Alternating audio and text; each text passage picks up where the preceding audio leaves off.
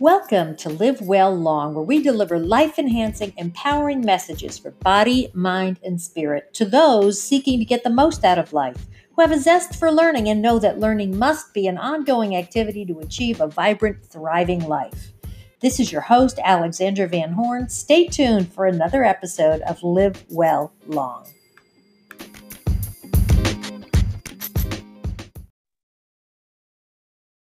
Hey everyone, this is Alexandra with Live Well Long, and we have a fantastic guest today. Kaz is an anatomy and human movement expert specializing in fixing faulty movement to alleviate chronic joint pain. Her own personal journey, paired with her extensive knowledge, inspired her to create a unique modality called the gravity technique. For many years, Kaz was a yoga teacher, but was also frustrated with the level of knowledge she had at the time to help her clients with various injuries they'd come to her with. She embarked on a 10 year journey to dissect, literally, and we'll talk more about that, the body and learn about the fascinating world of fascia and anatomy in motion. She now teaches and coaches her fellow yoga and movement professionals, but also anyone keen to learn to uplevel their skills and help their clients or themselves on a whole new level and is on a mission to denormalize the mindset that pain is just a part of life. So let's welcome Kaz. Come on in, Kaz. Kaz Hitchcock.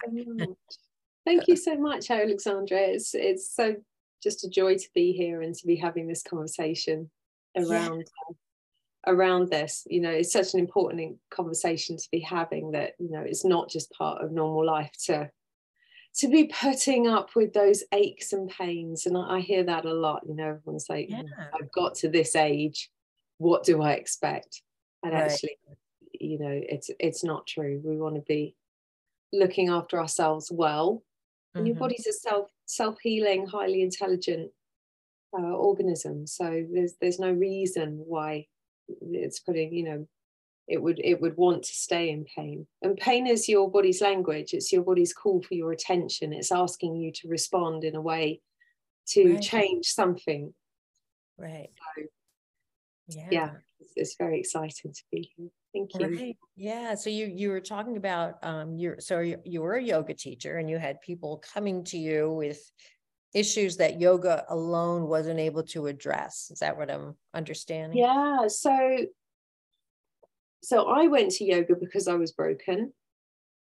You're not broken, by the way, and you don't need a fix. I learned that later. But Good, I had my first surgery when I was 13, so I ended up with a 11 inch scar that runs from my navel to my spine.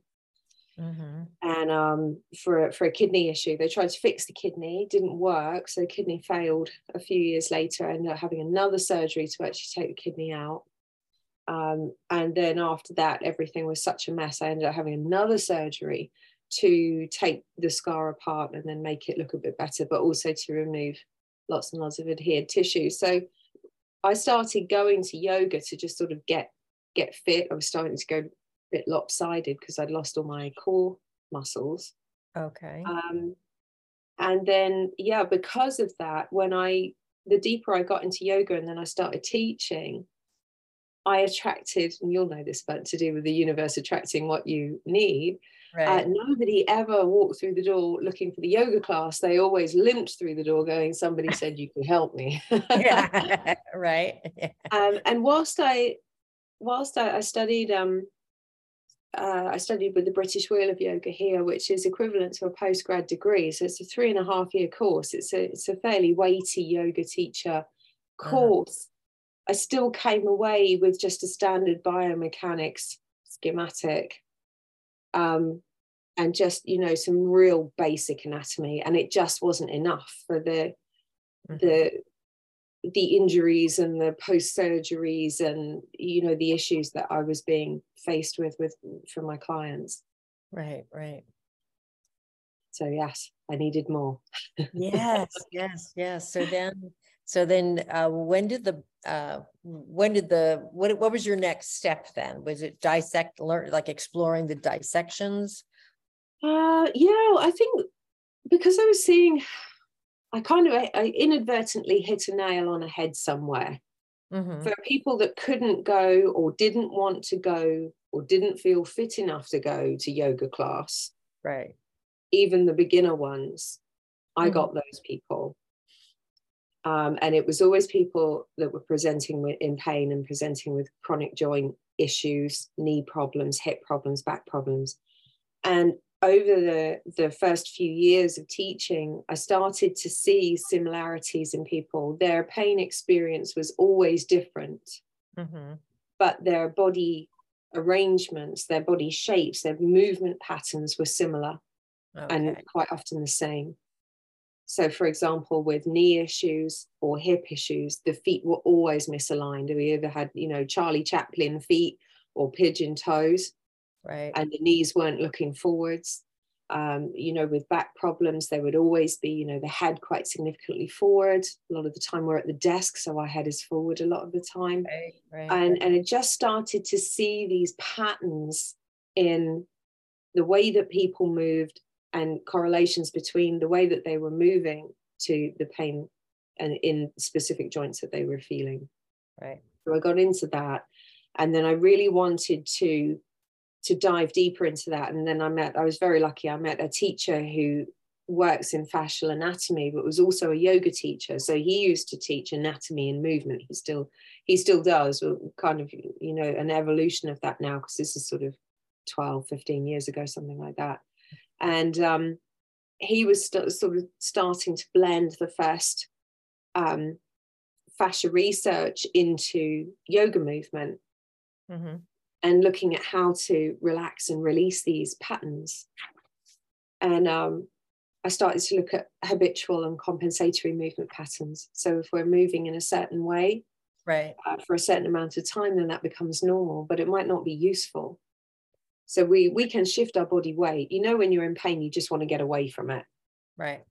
So we can spend time, like if we have a hip issue, mm-hmm. and the hip is painful to stand on, then we'll shift the body weight over to the other side.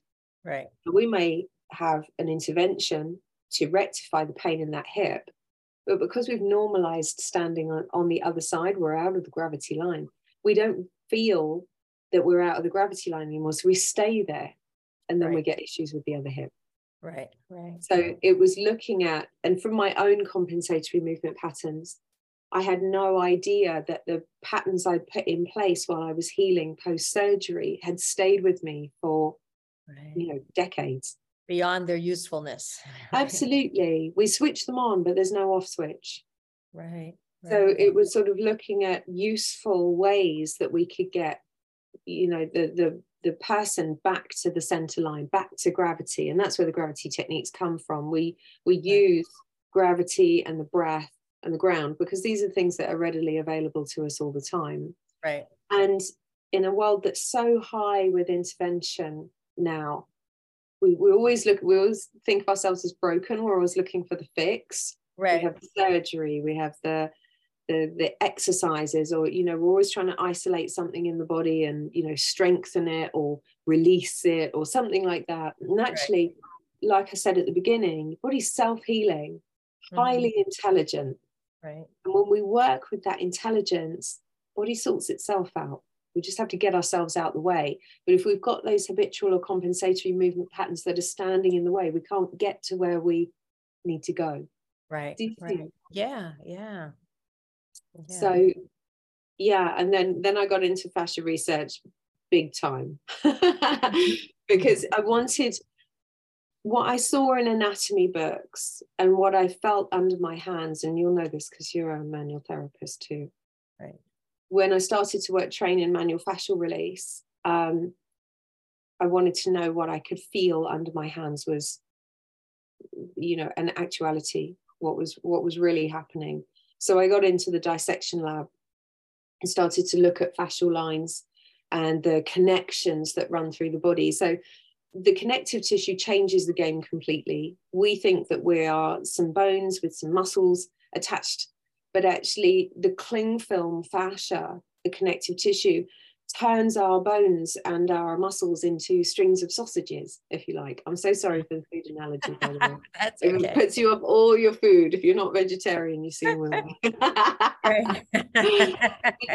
because we're slung together in this cling film, Right. now if I throw a stone in the pond, I can't get ripples just on one side. It affects the whole surface area. So when Mhm. we look at the movement patterns and pain from a fascial point of view, if there if there's a pucker in the lining somewhere, it's going Right. to affect the whole onesie. Right. That's that. So we come from that approach. So it's slightly, some call it revolutionary. I think it's just common sense, but Yeah. you know, and but it makes sense to me. And coming Yeah. to coming from a place of severe scarring, Mhm. so you would say that I've got quite a significant pucker in the lining. Right. it's right. how do we work with that? How do we work with that um, more intelligently? Right. and you can't push and pull scar tissue around it does Right. not respond well it just it just tears or it gets distressed um, and in my case i've got adhesions that are wrapped around most of my the organs in my right side now Mm. i've chosen not to not to go down the the route of quite radical surgery i didn't want to do that Right. Right. so keeping everything free Mhm. through movement, movement repatterning, allowing the fascia to heal itself, some manual intervention. We bring all those lovely bits of the modalities that we love the most, you know, manual fascial release, massage, scar work, qigong, tai chi, yoga, pilates, all of that stuff. Right. bring it all together and we take the stuff that's the most useful. Wonderful. Yeah, years ago, I would notice, I would always carry my stress in my right side. And I would notice it literally felt like my shirt, like I had a shirt that was literally being bunched up and pulled and pulled, like somebody was grabbing my shirt and twisting it, like right in my hip region, in my right hip, you know. And I, you know, I would go for massage and myofascial release and all that. So I'm I'm very happy to have this conversation with you.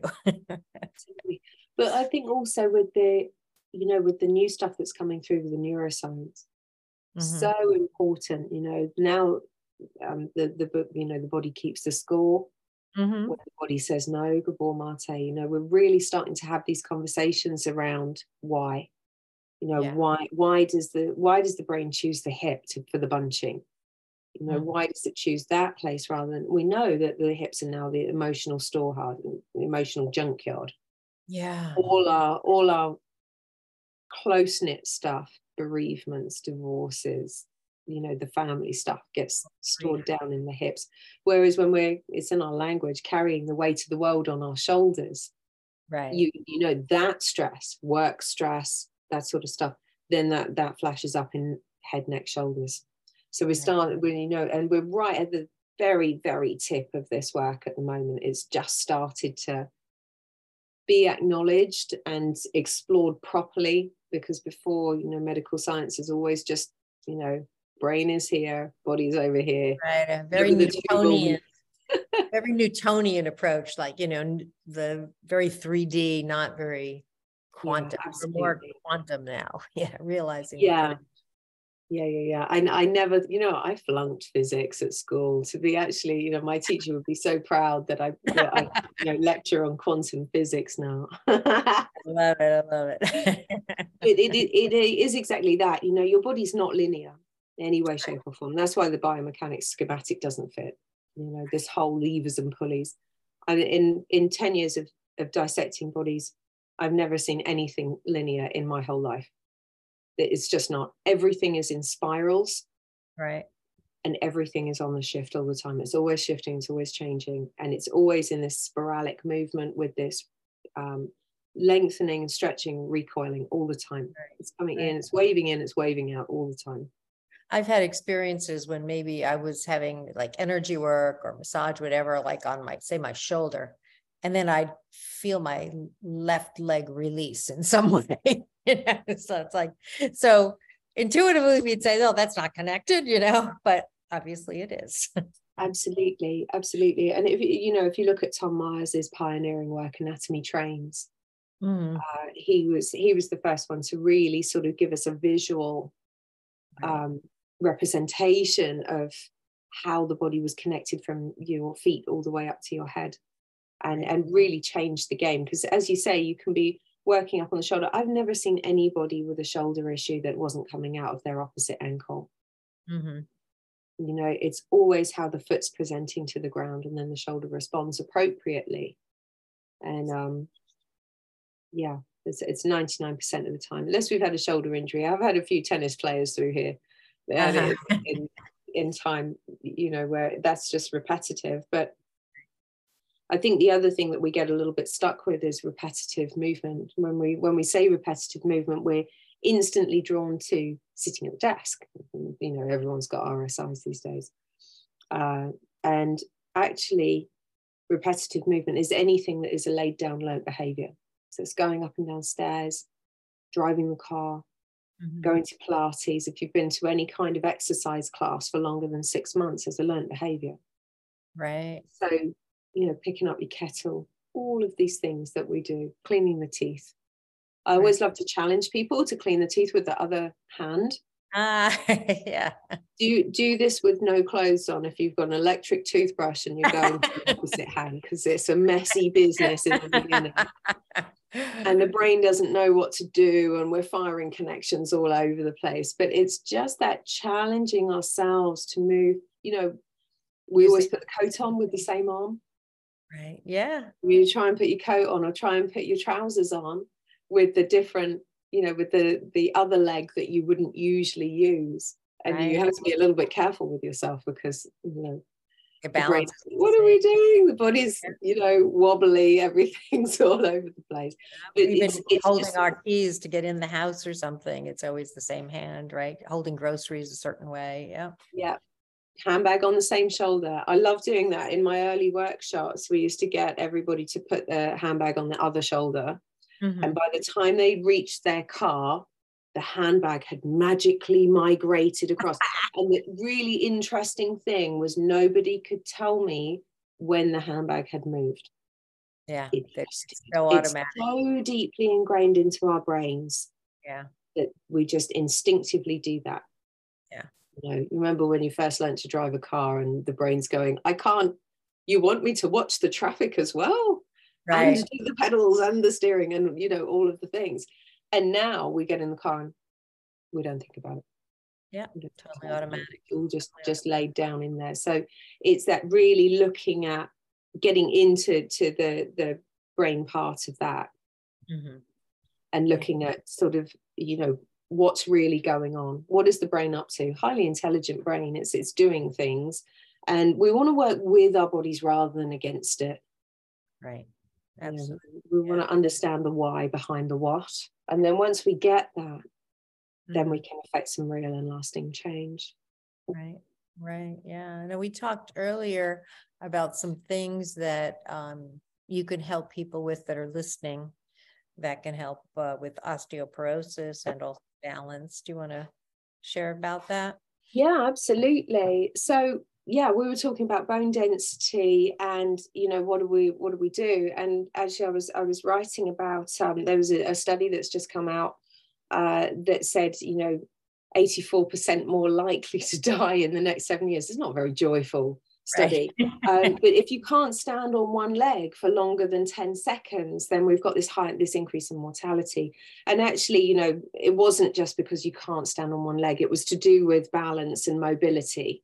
Right. You know if we're not able to um you know if we're if we're not uh, able to have functional feet if we're not able to keep ourselves upright well then we've got a higher risk of falling and that was where the mortality was coming from you know there was right. a fall and then you know maybe a resulting surgery if we bumped something on the way down so with that in mind the when i was talking about that on on social media and some other platforms the thing that came through straight away was I can't balance. I mm. haven't got any balance. I've lost my balance. It's gone somewhere. I've misplaced it. Um, standing on one leg doesn't mean like the ballet dancer with you know the other leg is up up at the side of your head or you know flung over your shoulder or you know up right. on the worktop something like that it doesn't have to be and this is where we get a little bit stuck in those big gross movements mm-hmm. and actually load bearing with regards to building muscle tone, with regards to building bone density, can be as little as just shifting your body weight and lifting your heel. Toes don't have to come off the floor. Right. We've got lots of things around us that can help us. If we're waiting for the kettle to boil, and the gravity techniques are designed to button into your day to day life, that's what they do. Mhm. Um, I've, I've never found anybody that's ever done their exercises. um, you get a sheet of exercises from the physio and, and go, well, I did mean to do them. Right, So that's so true, yeah. It's so easier like- right there to do it, yeah. Yeah, absolutely. So things like teeth cleaning pose, kettle boiling pose, supporting yourself better when you're sitting at the desk, sitting in the car, doing these day-to-day activities. That's where they come in. So, you know, waiting for the kettle to boil is a great thing. It gives you a couple of minutes where you're hanging around Mm-hmm. and you haven't got much to do. So you've got a worktop near you as well. So if you are wobbly and you Mhm. are struggling with your balance, it is a learned behavior. It's in there in the back of your head. You're hardwired to be able to do this stuff. It's just temporarily misplaced. Got it. You're just starting by lifting one heel, leave the toes on the floor, but then starting to take the weight through the other side with a soft knee. Mhm. Starts to build your bone density, starts to build your muscle tone. So the soft knee would be this, the standing leg, the one that's holding all this Always. weight. The weight bearing leg would be soft. Yeah. Uh, the knee would be soft and then the opposite leg, you would just be lifting the heel, but the toe Yeah. would be. Yeah, so your toe is your stabilizer. And then as you get used to it, because your brains are learning, you know, Right. so it's, I, I don't like the word machine, but it's, you know, it's in there writing stuff down all the time. So Right. as it gets used to having less foot on the floor, Mhm. then eventually the toes might come off the floor. And then maybe we can tuck the toes behind the calf. Mhm. So we just start working with the body a little bit more, a little bit more. Start with And- what you, yeah. Do start where you are, do what you can. Mhm. is is how we work over here you know trying to go for these big goals straight away. We don't do them because it's just disheartening we're we're a reward based species. We're we're looking for the we're looking for the prize at the end you know and if it's too hard and we don't think we're going to get anything from it we just won't do it. I'll do it. Yeah. simple as that. So there's no point in you know and if it hurts that's not a reward so if it doesn't feel nice or it's uncomfortable or it's causing me pain, I'm not going to come back and do it. There's no incentive in there for, Right. for me to do that. So Right. it's it's that's where it comes back to working with your body rather than pushing and pulling it around. Right. So for Mm, balance, for our listeners, just to repeat it for our listeners, to help improve their balance, they would Yeah. uh, alternate. So one, one time it would be one leg, one time it would be the other, but Yeah, always both sides. Yeah. And and don't fear the wobble.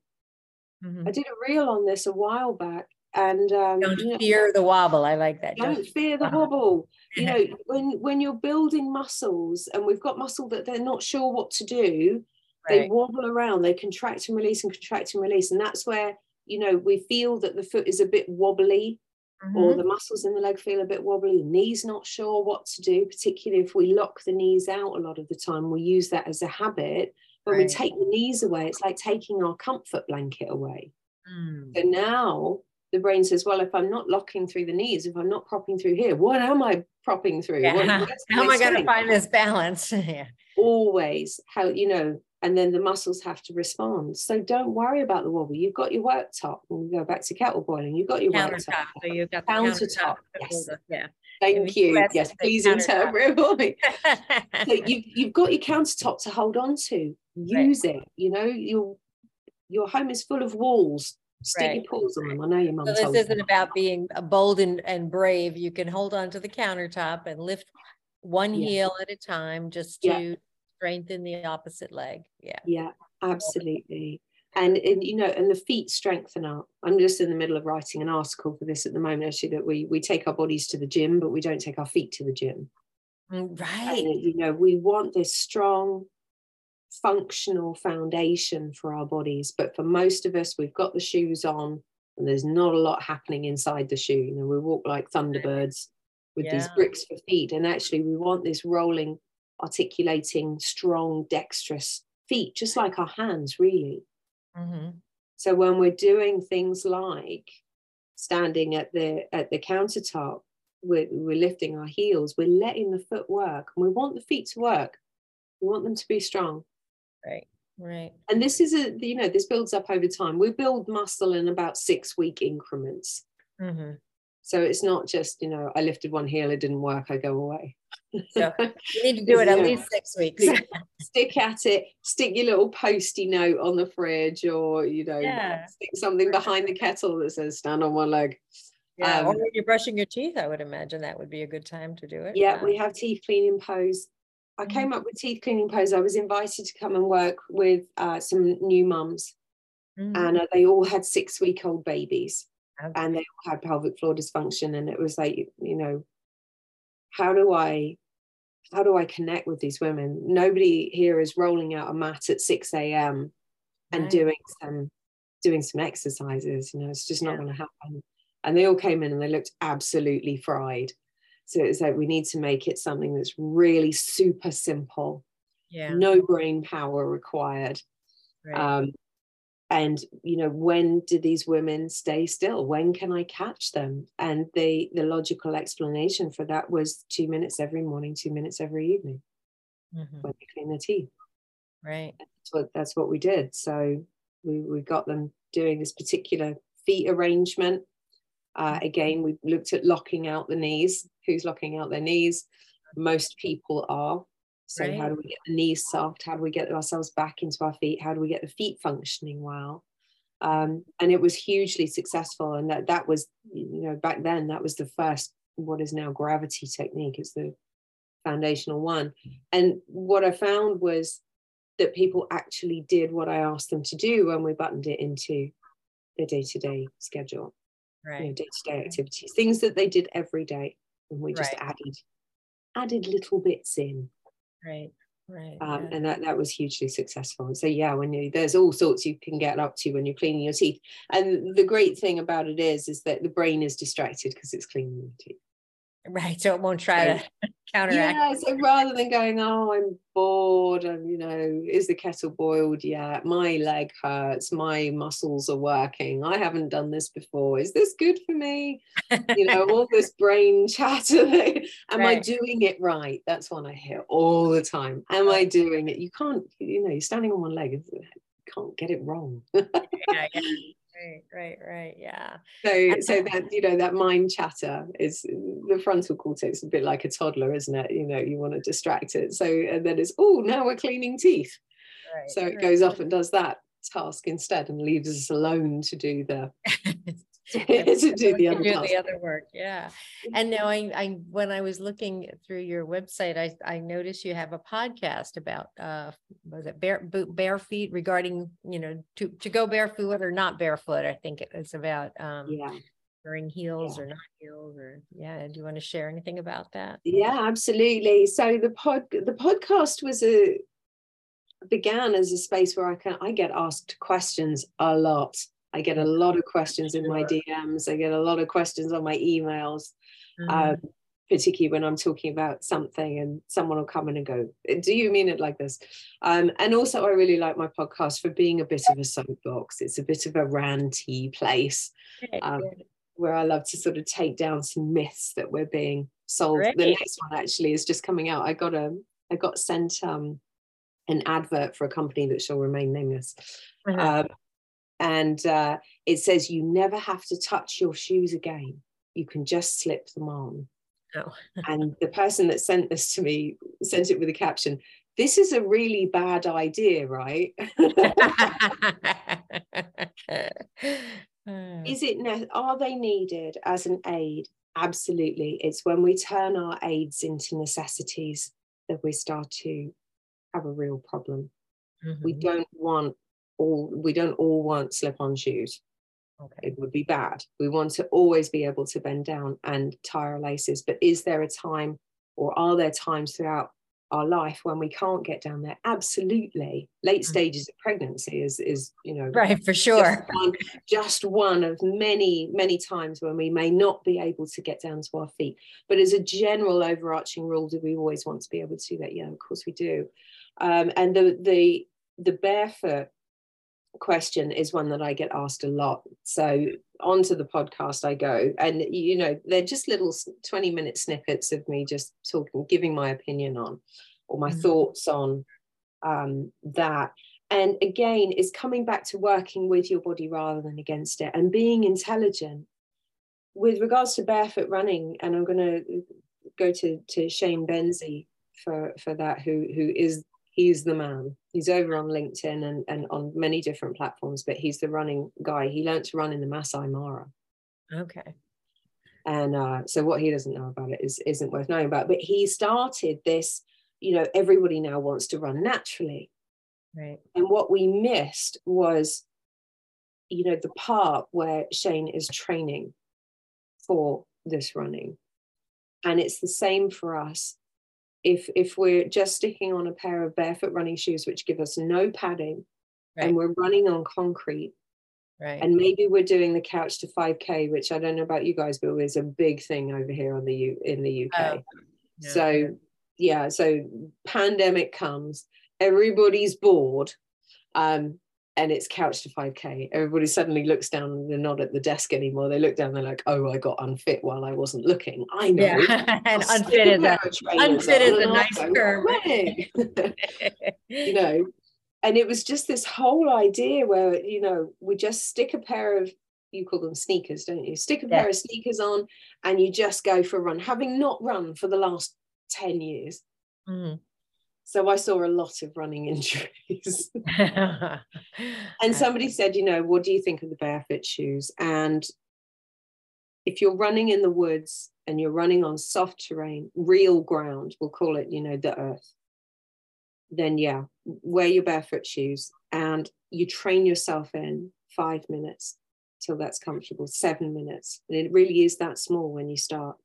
Five mm. minutes seven minutes 10 minutes 15 minutes. You build up over time but also we're a soft organism i know we don't like to admit it but we're very soft Mhm. we're not designed to run barefoot on something that we created which is asphalt concrete tarmac right. that sort of stuff. We need the padding. So this is where you do want to head down to your store and get, you know, those those lovely running shoes with the big squishy sole. Because Mhm. you've got to give something, you've got to give yourself something to protect your heel strike, to protect your knees, protect your hips. Right. So again, it's being intelligent. Where are you running? What are you running on? How long have you been running? Who taught you to run? Right. Because you wouldn't go to the gym without a PT, but Mhm. people do go running without a running instructor.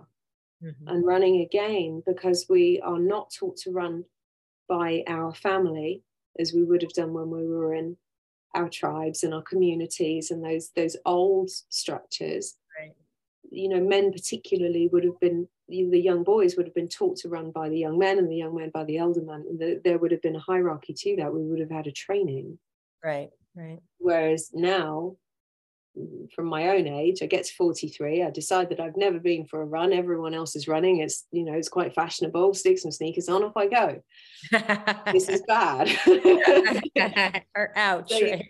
yeah so it's a training like any other training you wouldn't go to yoga without a yoga teacher you wouldn't go running without a running teacher so it's it's you know having these Right. structures in place that help us to look at we need that rear view mirror if we're running with a foot that's flapping out to the side on one side for whatever reason if we're running with knees that are not aligned that sort of thing Right. Yeah, I have switched to uh, zero drop sneakers with a wide toe box, but I, Mm. I, I did try the, the, you know, there, something with like almost no sole, and that was not fun. That was Yeah. not, yeah Yeah. Yeah and again that comes back to appropriate walking and that's this is what we teach a lot here at, at the gravity technique with you know s- probably 90% 95% of the hip and knee issues that we have are coming from a faulty walking gait so when we're talking about you know those faulty movement patterns we look a lot at the, the head being faulty, faulty. Okay, I'm sorry.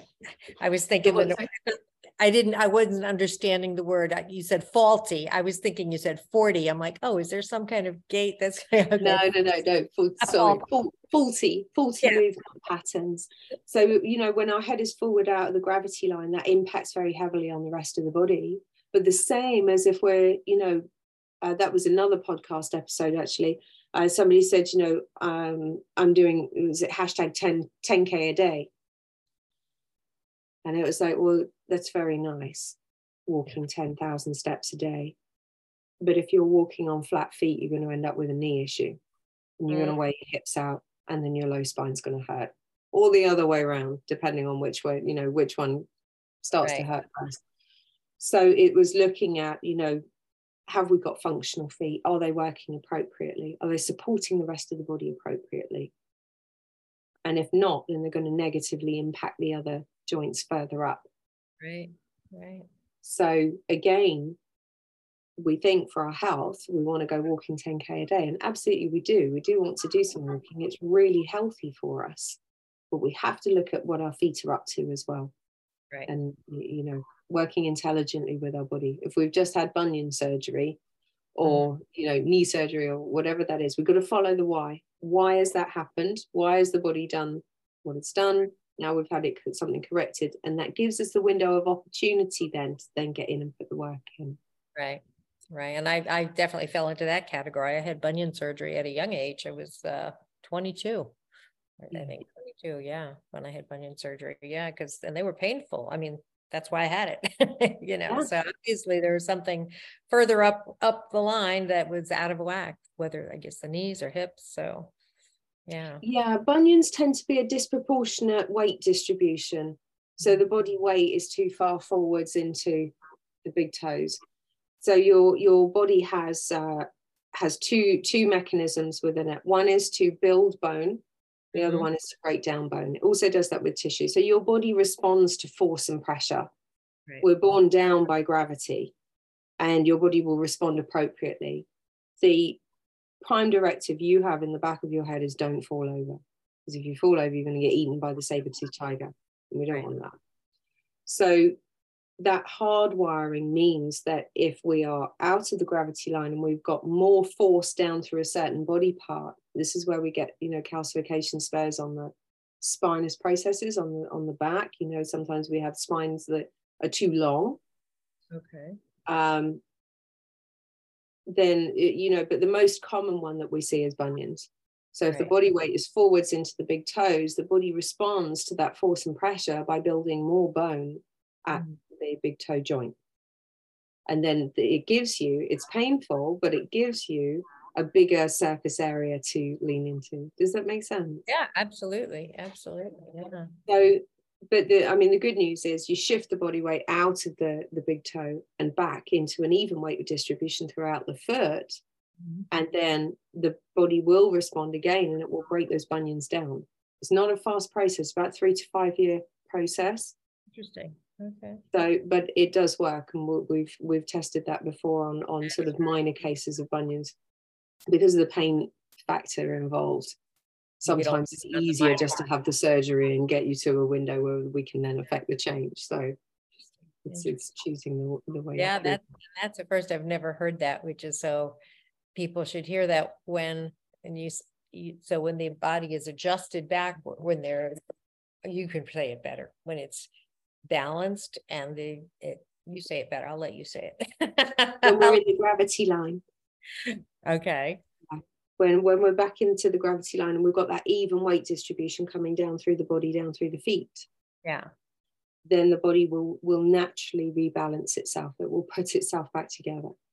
So if it doesn't need something it will it will break it down and make it go away.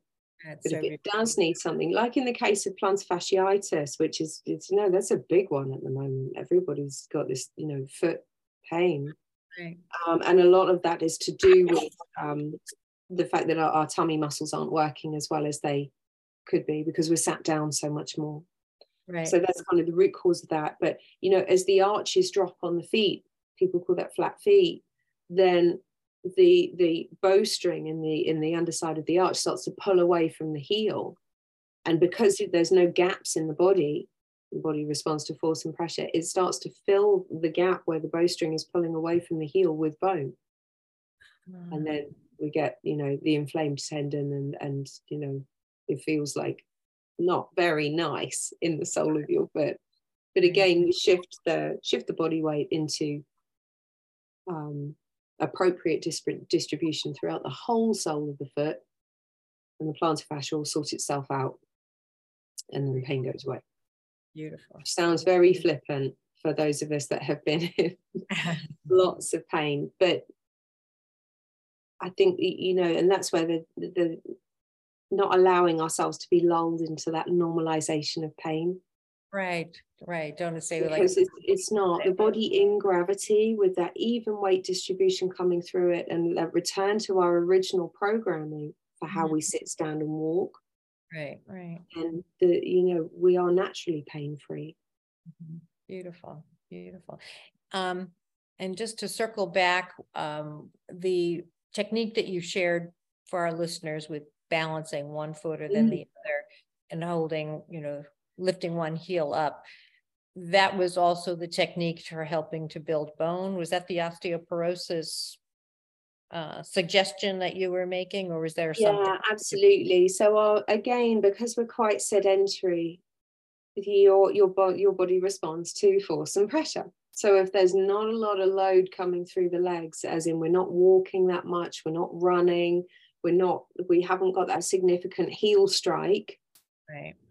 Then at the top of the at the top of the thighs, the the bones can get a little bit porous there as as we age, and we are subject, you know, particularly as women, we're subject to a, that natural aging process, but also that very large shift in hormones mm-hmm. um, mm-hmm. around sort of 50, 55. Right. So, and and there's a natural slowing down. So what we want to do is is actually as we get older, we want to do more load bearing. We want to do more strength training. We want to do more, you know, walking and standing on one foot on one leg. We want to do like a little bit more yoga and Pilates where we're loading the bones a little bit more. Mm. Because your body responds to force and pressure and will build more dense in the bones. Perfect. And what happens in the case of osteoporosis is that you know that that calcium for the, that's been appropriated for those bones is just being appropriated somewhere else. Mm-hmm. So a lot of the time, this is where we start, you know, straying a little bit out of my field, but into the areas of nutrition. Um, is is that when we're in deficiency, so if we're deficient in our calcium and our magnesium and our phosphates that are in a homeostasis of, of their own together. But if we're deficient in calcium, then your body will appropriate it to the place where it's needed the most. Mm-hmm. And if it's needed in the organs more, if it's needed up around the heart more, if it's needed for other processes more, than the bones get down last on the list. Yeah. So it's it's again, it's coming back to you know the brain functions and how when we know the brain hierarchy, that it's, you know, the order that it's putting things in, right. then we can intervene. And then we have a look at, you know, bloods and right where the levels are at. And then we kind of, you have to play detective. We kind of go back in and, and find out what's going on with that. You know, in my own case, because I haven't got my right kidney anymore, uh, and haven't had from a from an early age, my vitamin D has always been very, very low. And in 2016, it actually caused a big issue, and, and I wasn't very well at all. And mm-hmm. um, when we when we got into that, you know, I looked ill uh, and had all these symptoms with heart palpitations, breathlessness, you know, there's all these kind of very physical symptoms. And then, you know, to find out that it was vitamin D was a bit of a shock. Yeah. Um, yeah. You know, because I mean, relief, I guess, in certain ways, because that's at least it seems like it's a oh, yes. I mean right? you know you're thinking you're having a heart attack and actually the doctor turns around and says you're vitamin d and you go oh is that it? Yeah exactly. Thank goodness. You know i can do something about that. Right. And you know and that little bit of education changes the game doesn't it you know yeah. when we know these things um it wasn't but again coming back to that's uh, you know we talk about the standard biomechanics schematic mm-hmm no one ever told me that my right kidney also was responsible for absorption and appropriation of vitamin D, magnesium, and calcium. Right, right. And and when you shared Had that, with- I have known that it wasn't just a filter in my body, I would have responded appropriately. But we do, we're not told these things. Never, and of never. course, coming back to the case of osteoporosis and that bone density, we know that our kidney function naturally lowers as we get older. Mm-hmm. So from the ages of sort of 45, 50, 55 onwards, that, that kidney function is slowing down. Mm-hmm. So, and, and this is I was accosted by somebody. I get accosted a lot. So I was uh-huh. accosted by somebody that says, "Is that it? We're not allowed to drink ever again." you know, do we do we when we're 60 still need to drink like we were when we were 20 no, yeah. there is a point when we're going to have to grow up yes right you know, be sympathetic yeah. we can't eat sweets and sugary things like we did when we were kids anymore we have exactly. to be grown ups and and accept that our, our body isn't as tolerant as it as it was of these external factors but also knowing that how the the different parts of us are functioning mm-hmm. and the job and all the jobs that they have. Right. So with the vitamin d if that if that is not being appropriated throughout the body properly that is responsible for our cell regeneration and that includes bone cell regeneration right, yeah any bone supplements you see in the store usually includes vitamin d yeah. Yeah. Yeah yeah, yeah. Um, but it's also it's understanding it's a, and you'll know this it's a homeostasis. So right. it's, it's, never just one supplement you know right. if something's out of whack it's out of whack in the whole ecosystem isn't it you know? Right yeah. It's looking at all the different component parts of the yeah. of the system. A little bit like when we're working with the fascia mm-hmm. you know your head is talking to your pelvis all the time if your head is forward your pelvis is under it has to be that way so it's coming back to that homeostasis of the body. If I shift something and I affect something, then something else is going to move because your body's affected by and of each other. Yeah. Yeah. Wow. That's so, it's, a, it's such a beautiful new awareness that you're sharing because, you know, general bio 101, whatever we took in high school or college or wherever we learned it, doesn't include any of this, of course. It's, you know, it's a very simplistic approach. Like you said the kidney is the filter you know but it's so much more than that that they couldn't fit it all in the textbook. So maybe they didn't even know it at the time when the textbooks were written right? Yeah. Yeah and you know it's only because you know somebody says to me oh you know fascia is a fairly new thing it is a new thing because we in in the old formaldehyde embalming process fascia was destroyed I'm so sorry, this is going to ruin your cake. It, but it turns it into desiccated coconut. Mm. So it's only because of the leaps forward in technology that we have in the dissection lab and with our ability to see into the body, microscopes, scanning, imaging techniques that we've got now, right. that we're able to get inside the body and see it more. Now, we didn't have those 50 or 100 years ago. And so, but whilst fascia isn't new in inverted commas, I mean, if you go to yoga class or Tai Chi class, you know, they're all fascial moves because mm. you know, the old practices knew this stuff and they knew it by felt sense. But for us, from a scientific point of view, it's required significant leaps forward in medical technology to be able to see this stuff in its in its original form. You know right. as close as a close as close to living tissue as we can right. get it. And actually fascia in its in its living form is akin to kind of egg whites. Right.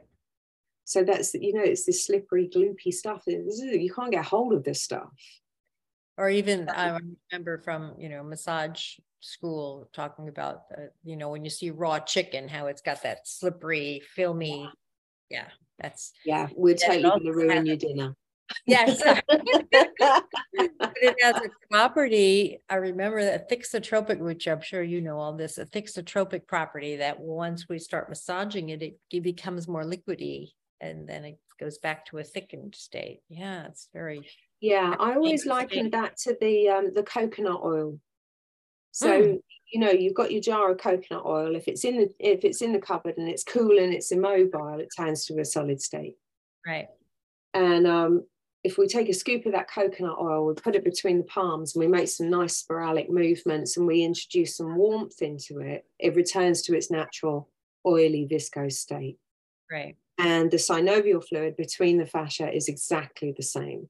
So that crackly, crunchy thing that you feel when you roll your shoulders mm-hmm. is, is is exactly that. It's just that the the fluid in between the fascial interfaces that is is starting to free up and, and move and this is why movement is so important We, So we must move because when we're cool and we're immobile, particularly up in the shoulders, things get stiff, things get sticky, and things get stuck. And then we start to lose our range of movement.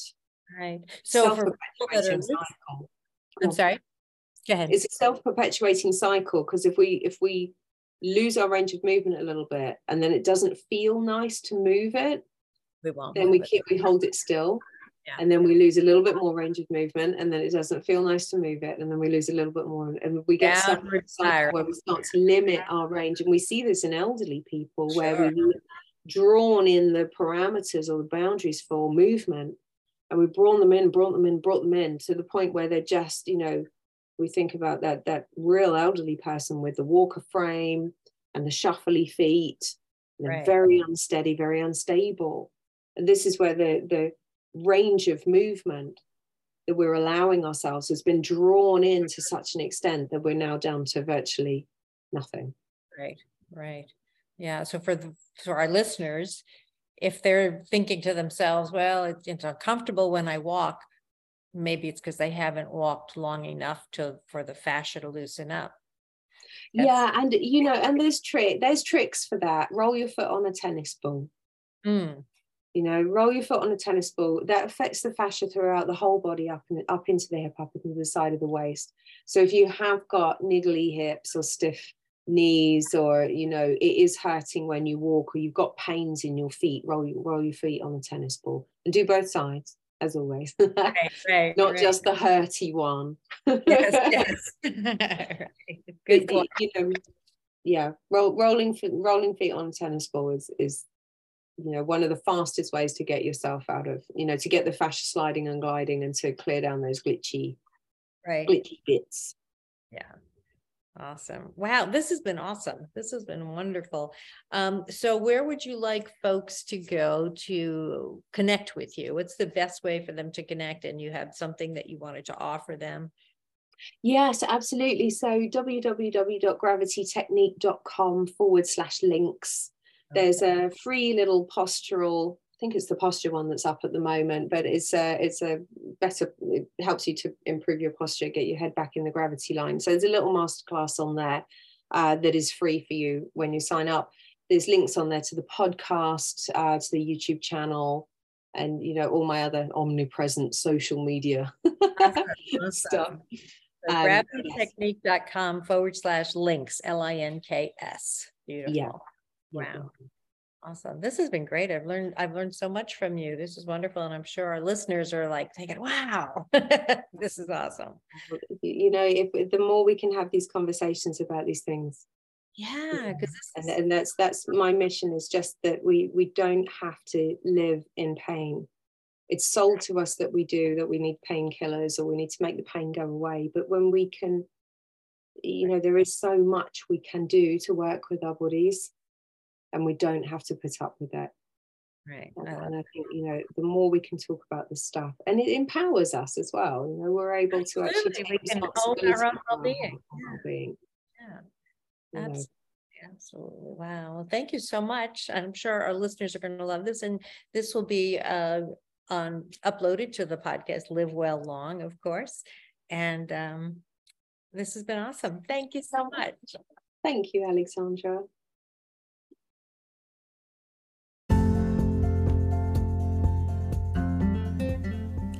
Thank you for listening. This is Alexandra with Live Well Long. Be sure to hit subscribe so you don't miss any of our important episodes. We want to be sure that you get everything you can to do your best to live well long. Feel free to reach out to me at alex at avhcoaching.com. And remember to take good care of yourself so that you live well long. Talk with you soon. Bye.